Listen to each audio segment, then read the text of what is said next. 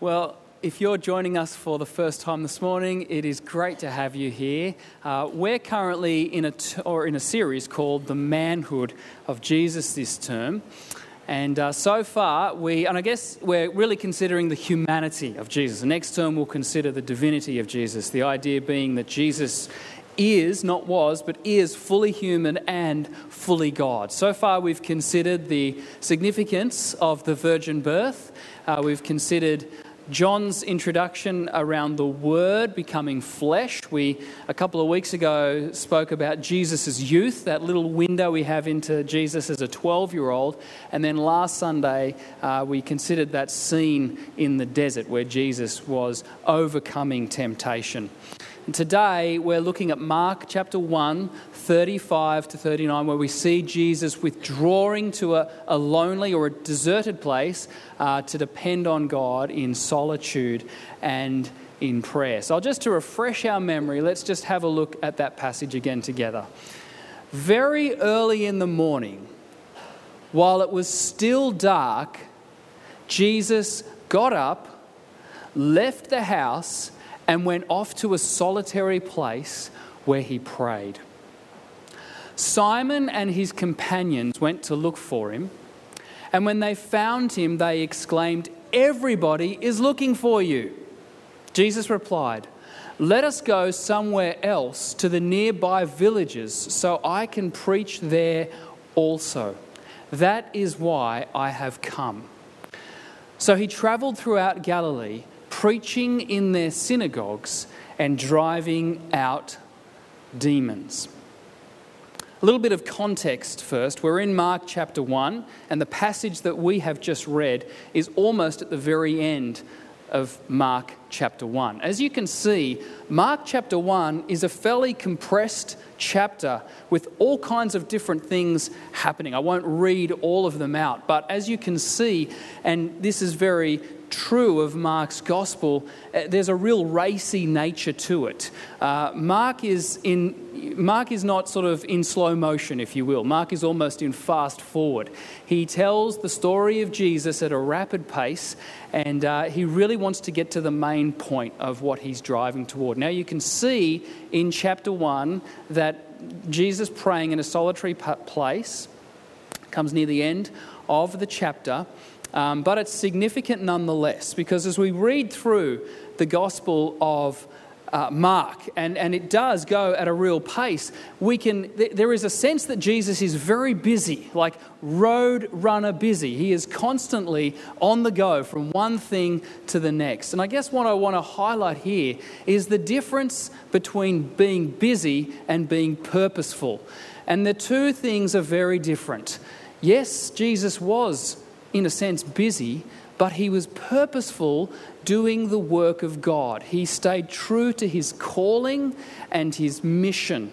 And that's very different to, to just kind of going from one activity to the next frenetically. Uh, this passage told through the eyes of Peter, which is how we come to understand the Gospel of Mark, being in a sense the Gospel told by Peter, really highlights Jesus' humanity first and foremost in the sense that he depended upon God. Now, Jesus in his divinity did not need to depend on God, but Jesus in his humanity needed to depend upon God. And we, of course, need to depend upon God in our humanity we see that ministry, as uh, after this time of solitude and prayer, Jesus will then go and continue his ministry. We see that ministry is really fueled, like ministry that is powerful and effective, always begins with solitude and prayer. I guess we also are invited to consider the, the twofold nature of prayer. That in one sense, prayer is very much about relationship with God. It's communing with God, it's spending time in His presence. And so there's that relational aspect. But also, prayer is a posture. We, when we pray, we adopt a posture of dependence, of reliance, of trust. And so we kind of see in this picture of Jesus praying the twofold nature of prayer. The, the time that Jesus spends with God is relational time, communing with his Father, but he also goes into that time with a posture of dependence. Lord, I need you. You are the higher power, if you will. There are three occasions in the Gospel of Mark where we see Jesus specifically withdrawing. They all occur in the dark um, he, he withdraws at night or early in the morning to a place of prayer. And these three occasions, the, where I suppose Mark has put them, are significant. So we have one early on in the beginning, which we've read today. This is right at the very start of Jesus' ministry. We then have a time, so after the feeding of the 5,000, another significant time of ministry and in potentially overwhelm. if you think about all of the people that Jesus was ministering to on that occasion. So after the feeding of the 5,000, which is about halfway through the Gospel of Mark, uh, Jesus also withdraws for a time of prayer in the dark. And then finally, near the conclusion, we see Jesus at Gethsemane in prayer. And it's not as if Jesus only prayed three times. Uh, the other gospel accounts uh, show us other times in the ministry of Jesus where he withdrew to pray. But I think what Mark is certainly wanting to highlight here is that solitude and prayer was a regular practice and habit and discipline of Jesus. And certainly it highlighted uh, and strengthened and empowered his ministry. Let's just walk through this account and see what we can learn. Very early in the morning, while it was still dark, Jesus got up, left the house, and went off to a solitary place where he prayed. The first thing that I mean that strikes me about this is that it was early. And, and we don't just wake up very early in the dark naturally, unless, of course, we've trained our bodies to do so. Uh, there is a real sense of purpose and intention here, of actually having to make a choice, a decision. Like spending time in the presence of my Father is so necessary and so important that I'm going to make the time for it. It's significant that Jesus makes this time, and it's significant that this time is right at the start of the day, before anything else happens. It's kind of a, a first things first mentality. There's a sense of, I cannot do uh, everything that I need to do today unless I ground myself in prayer uh, and in silence and solitude with the Lord. The second thing that we note is that Jesus withdraws to uh, different translations will say, I think our, our translation today, what does it say? Wilderness. The wilderness. Other translations will talk about a lonely place. Um, the original word is desert, and it's in fact the same word that Mark uses when Jesus goes into the desert for his time of temptation. And so it's interesting to think that, in a sense, Jesus is returning to the place of, yes, temptation, but also victory.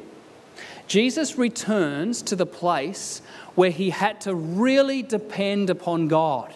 In a very weak state, as a human man, he hungered for 40 days without food.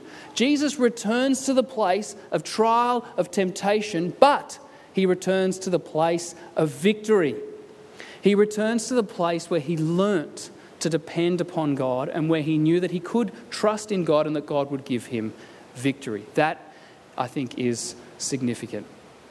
And finally, what we see as Jesus withdraws to this place, a place that is particular, he is, in a sense, plugging in to his power source. Uh, if he doesn't plug into the power source, there's a sense that very soon he will run out. You know, we, we know that as human beings. We need to continually plug into God spiritually if we are to remain focused on the work that God has for us. Jesus is carving out time, he is going to a specific place, and he is plugging in to his heavenly Father. The other thing that he is doing is he is withdrawing from people. And I think time away from people, I've certainly found this to be true. Time away from people makes us better with people. We need to have time out so that we can bring our best selves when we relate with other people. Now, it's really helpful for us. I love this quote from Richard Foster in the celebration of discipline, coming from his chapter on solitude. He says, We must seek out the, I love this word, recreating, recreating stillness of solitude if we want to be with others meaningfully. We must seek out the recreating stillness of solitude if we want to be with others meaningfully. Simon and his companions went to look for him, being Jesus, and when they found him, they exclaimed, Everyone is looking for you. Jesus was becoming increasingly popular. And all we have to do is actually look at the verses that precede this section to get a feel for how popular Jesus was becoming. Look at verse 32, 33, and 34. That evening, after sunset, the people brought to Jesus all the sick and demon possessed. The whole town gathered at the door.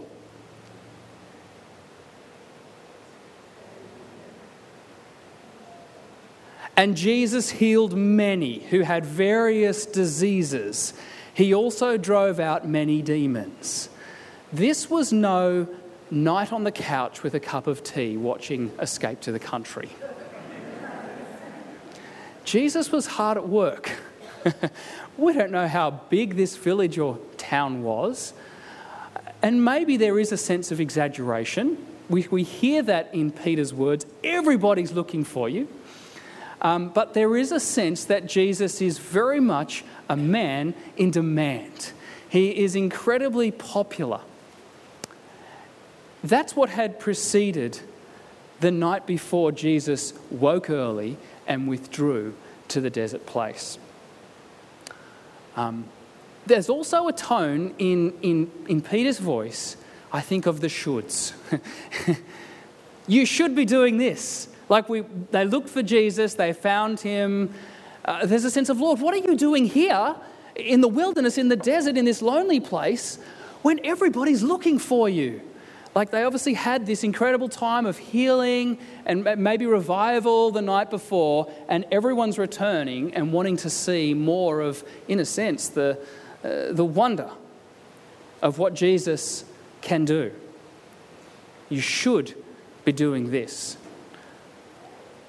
I know how easy it is to get caught up in the shoulds.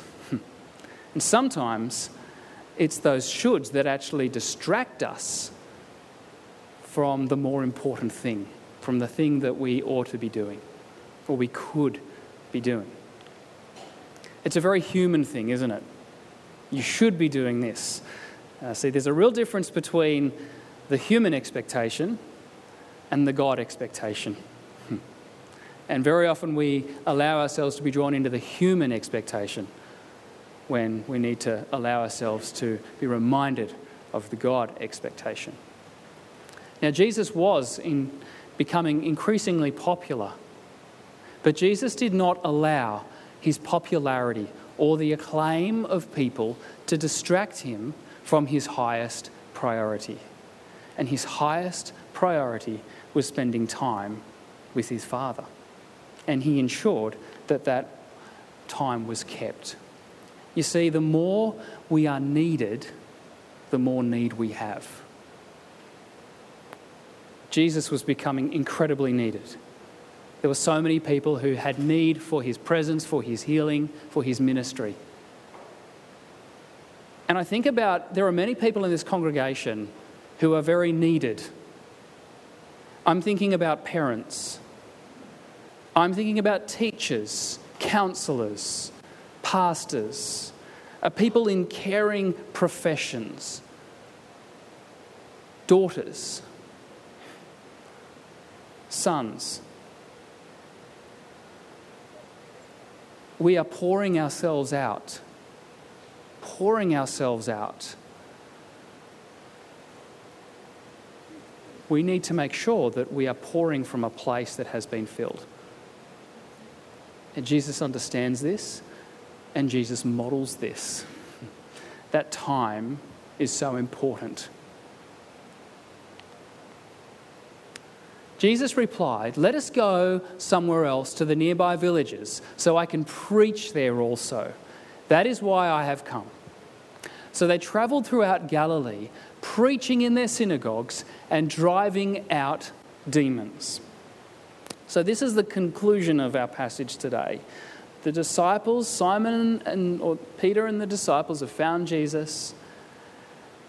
And Jesus kind of is going to leave this time of solitude and prayer with an incredible sense of focus, of the grander vision of what God has called him to do.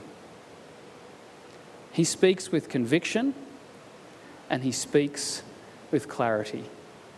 And we can see here the wonderful benefit and necessity of taking time out to spend with God. Jesus speaks with resolve. Jesus has, in a sense, been fueled up by the Father, and now he is ready for ministry. And as I mentioned earlier, ministry that is fueled first and foremost by solitude and prayer is ministry that is powerful and effective for God's kingdom. Let us not be a church let us not be a people who do ministry on empty tanks. Let us be a people who are committed to doing less. But what we do do, we do on full tanks. It's not about having all of the different programs and all of the different activities just so we can appear to be doing all of the things that a church is expected to do. And oftentimes it's the expectation of people that we're seeking. We need to seek the expectation of God. And do you want to know what God's highest priority for his church is?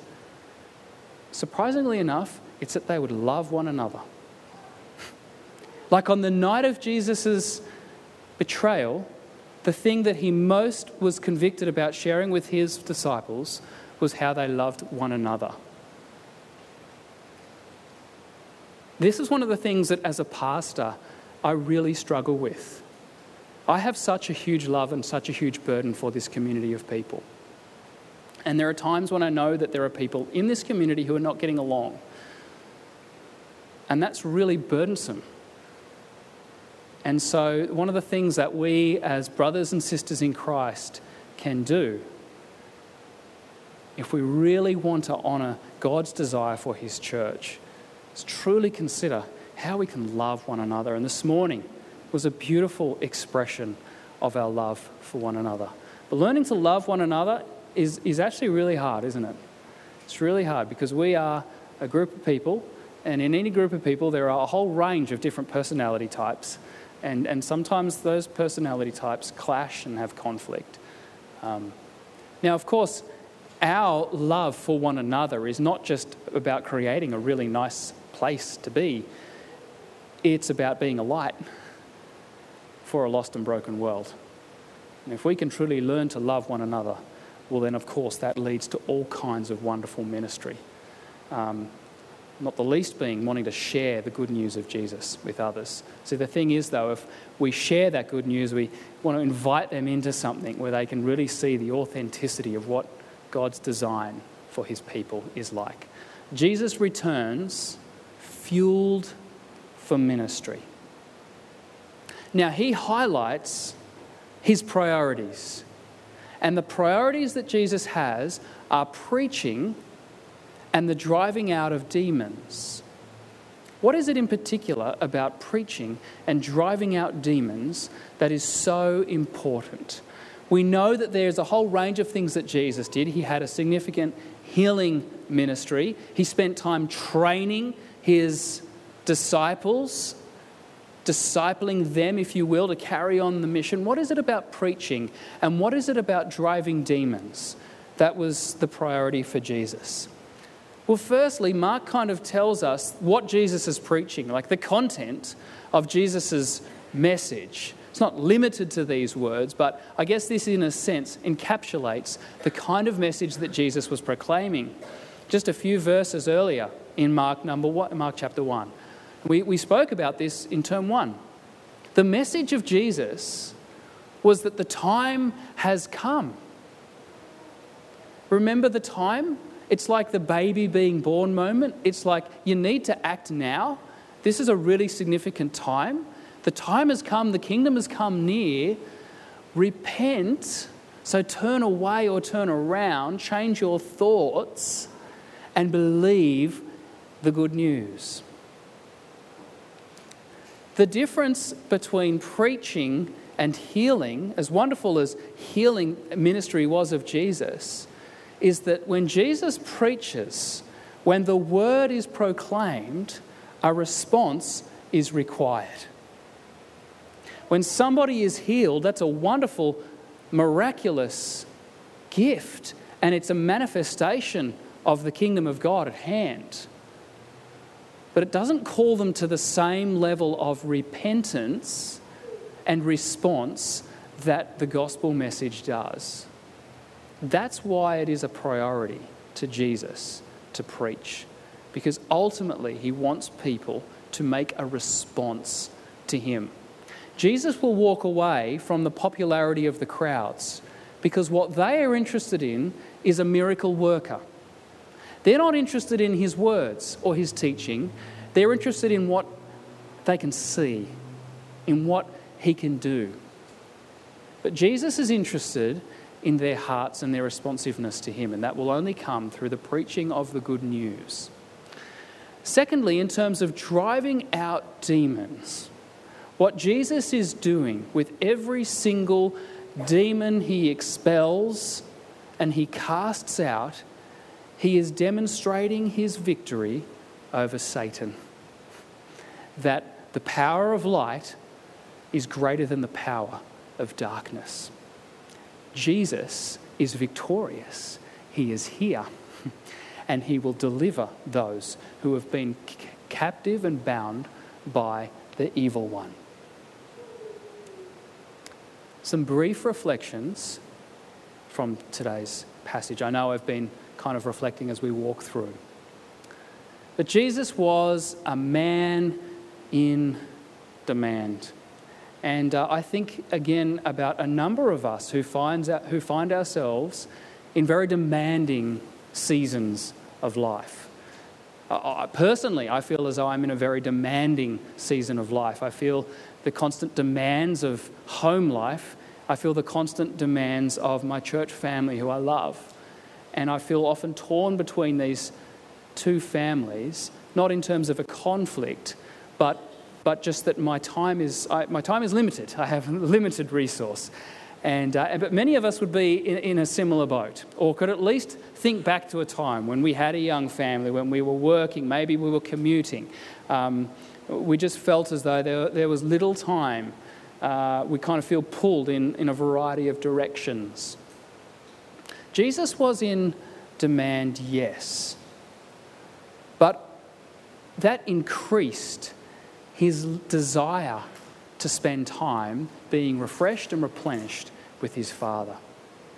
Now, oftentimes, when things are demanding and we have little time, uh, we can actually let go of the things that we need the most. What have I said here? Sometimes the thing we need the most is the thing we do the least.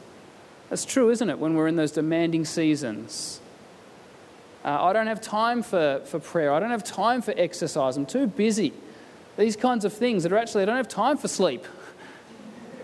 I'm too busy. But in fact, like sleep and prayer and exercise are so important to living a healthy lifestyle, physically and spiritually. But they're often the things that get the least amount of attention in many people's lives. As we spoke about earlier, when we're in a demanding stage or season of life, it means that there's lots of people depending on us. Who are we depending on? To be strong and resourceful for those who depend upon us. Next, we see Jesus withdrawing purposefully. Jesus withdrew with intent. He chose to go to a special place. He diligently rose early while it was still dark. I love this quote Too busy is a myth. People make time for the things that are really important to them. Jesus, in his humanity, made time with the Father a priority. He didn't accept the myth that he was too busy. Now, when we consider withdrawal, there's healthy withdrawal, but there's also unhealthy withdrawal. And oftentimes we might be inclined to withdraw, but in an unhealthy way. We can withdraw into our phones. We can withdraw into our TVs. We can withdraw into hobbies. We can withdraw into substance abuse. We can withdraw and remove ourselves from other people so that we don't have to have that difficult conversation or we don't have to receive help that others want to offer us. Jesus withdrew purposefully. His withdrawal was healthy. The motives of his withdrawal was to be with God so that he could be with others more meaningfully and more purposefully. If we don't withdraw when we are people who are in demand, very soon we will start to become resentful. And exercising ministry from a place of resentment is really unhealthy. But when we withdraw purposefully and God fills us with His Spirit and we have a renewed sense of focus and mission, then we can enter back and bring our best selves and love people as God intends for us to love. It would be a lot easier for us to love one another, to spread the good news of Jesus, and do all the ministry that He calls us to do if we were investing time in His presence. Because we see that Jesus leaves that time of prayer with a renewed sense of vision and focus. And if we spend that time too, then God will also lead us to his desires. We see Jesus in this time of solitude and prayer. And I, I think about solitude. I think about really rich soil. Spending time in solitude is like spending time in, it's like a plant planted in rich soil. It, it allows that plant the best opportunity to grow. And in order to grow as followers of God, we need to spend time in His presence. Solitude is not about just being silent, but it is also about being silent. And I think about how much of my prayer time is spent with me speaking and then moving on with my day. You see, solitude is actually both speaking, but it's also listening. And it's learning to be still.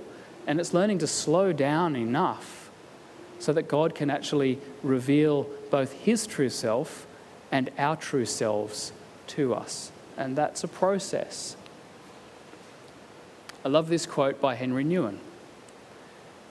It's challenging and convicting. Without solitude, it is virtually impossible to live a spiritual life. Solitude begins with a time and place for God and God alone if we really believe that God not only exists, but is also actively present in our lives, healing, teaching, and guiding, we need to set aside a time and space to give God our undivided attention. It's a challenge, isn't it? it is a challenge. Jesus, in his humanity, models this to us. Jesus goes to a specific designated place, and there's a, there's, I think there's something here for us that is important to consider. There are various places where you go every day, and there is a routine associated with that place. At 8 a.m. every morning, I go to the bathroom, I shave, I shower, I get dressed, I do my hair, and that is just a routine, it's a rhythm. I do all of those things in a particular order. Many of you would have a similar practice. The place reinforces the discipline and the habit. having a place where you can go to have that time of solitude and prayer is really, really helpful. Now, that place is going to look different. For some, it may be a room. There may be a room where you choose to go for that time. Uh, for others, it may be a special chair. And you actually let family members know that that's, that chair, when you're sitting in that chair, you're having that time. Um, it could be an external place to your home.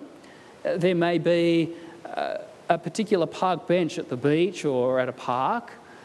Um, we're very blessed here on the coast, aren't we? There's so many beautiful places that we can actually go and be still and actually just absorb the glory of God. Um, maybe for you, it's a walk. Like you're going to go on this regular walk, and that walk is a purposeful time of withdrawal and solitude and prayer. Um, but I think having a place where we go that reinforces the trust in God is so important. And then Jesus comes away from that place with such a, a focus, a resolve around what his priorities are. And so I think for us, like during different stages and seasons of life, what's essential might look different. But for you right now, in your season and stage of life, what is essential? What is God calling you to do? Who is God calling you to be? Do you have a particular ministry that God has really, just at this point in time, God has spoken to you in such a powerful and convicting way that you are like, this, I've just got to give my all to this. This is, this is going to become my focus. This is what God has invited me and called me into. I know there are many of us who here who are actually living that out. What about you? It's going to look different. But only when you spend that time with God, when you hear from Him, when you listen, and when you speak, will you come away with that greater, grander vision of not just the everyday today, but the greater vision of, of what, what I'm about and why this matters and why God's called me to do this. Finally, I want to make a concession uh, and acknowledge that when we talk about solitude and silence, for some of us, that's a really fearful thing. We are hugely extroverted and we love being around other people, and the thought of a period of time of withdrawal and silence and solitude actually really freaks us out. And we do everything we can to avoid these kinds of times. Uh, there are others of us who have very, very little time. And for example, we have young children. Um, maybe we're suffering from an illness. Maybe we're commuting long hours. And we can come up with all of the reasons why we can't really factor in a time of silence and solitude. And I guess what I want to say is let's just be understanding and sensitive to the fact that God, God understands that guilt is no motivator. And, and it's going to look different. You know, it's not, you're not going to necessarily have an hour every day. But I think the message is to try and make the time, and whatever time that is, however frequently that is, is totally between you and God and what you can afford. But just know that God actually really longs and desires to have that time with you. You see, it's not about us earning His favour and approval, but it's actually responding to His love for us. And as we enter into that time, there's so many blessings that come from it. Thank you for engaging this morning. May Mark chapter 1, 35 to 39, and our reflections upon it this morning not just be about gathering information, but may God's Holy Spirit convict us to consider how we might look at the model of Jesus and seek to follow in his footsteps, that we could be a people who are filled, so that we can go and bless and love others, and so that we can be a people and a community who remain focused on the priorities God has given us for this time and season and place in our lives. God bless you all. Let me pray. Heavenly Father, we thank you this morning, Lord, for the opportunity to just take some time and very slowly and thoughtfully work through these few verses in Scripture that highlight the centrality and the necessity of solitude and silence that you, Jesus, modeled and demonstrated in your earthly ministry. And that's going to look different for each and every one of us this morning. But I pray that by your Holy Spirit, you would gently show each one of us, Lord, how we can make that time a priority in our lives, in our busy lives, and reap the wonderful rewards from doing so. For the glory of your name and the extension of your kingdom on earth as it is in heaven. In Jesus' name we pray. Amen.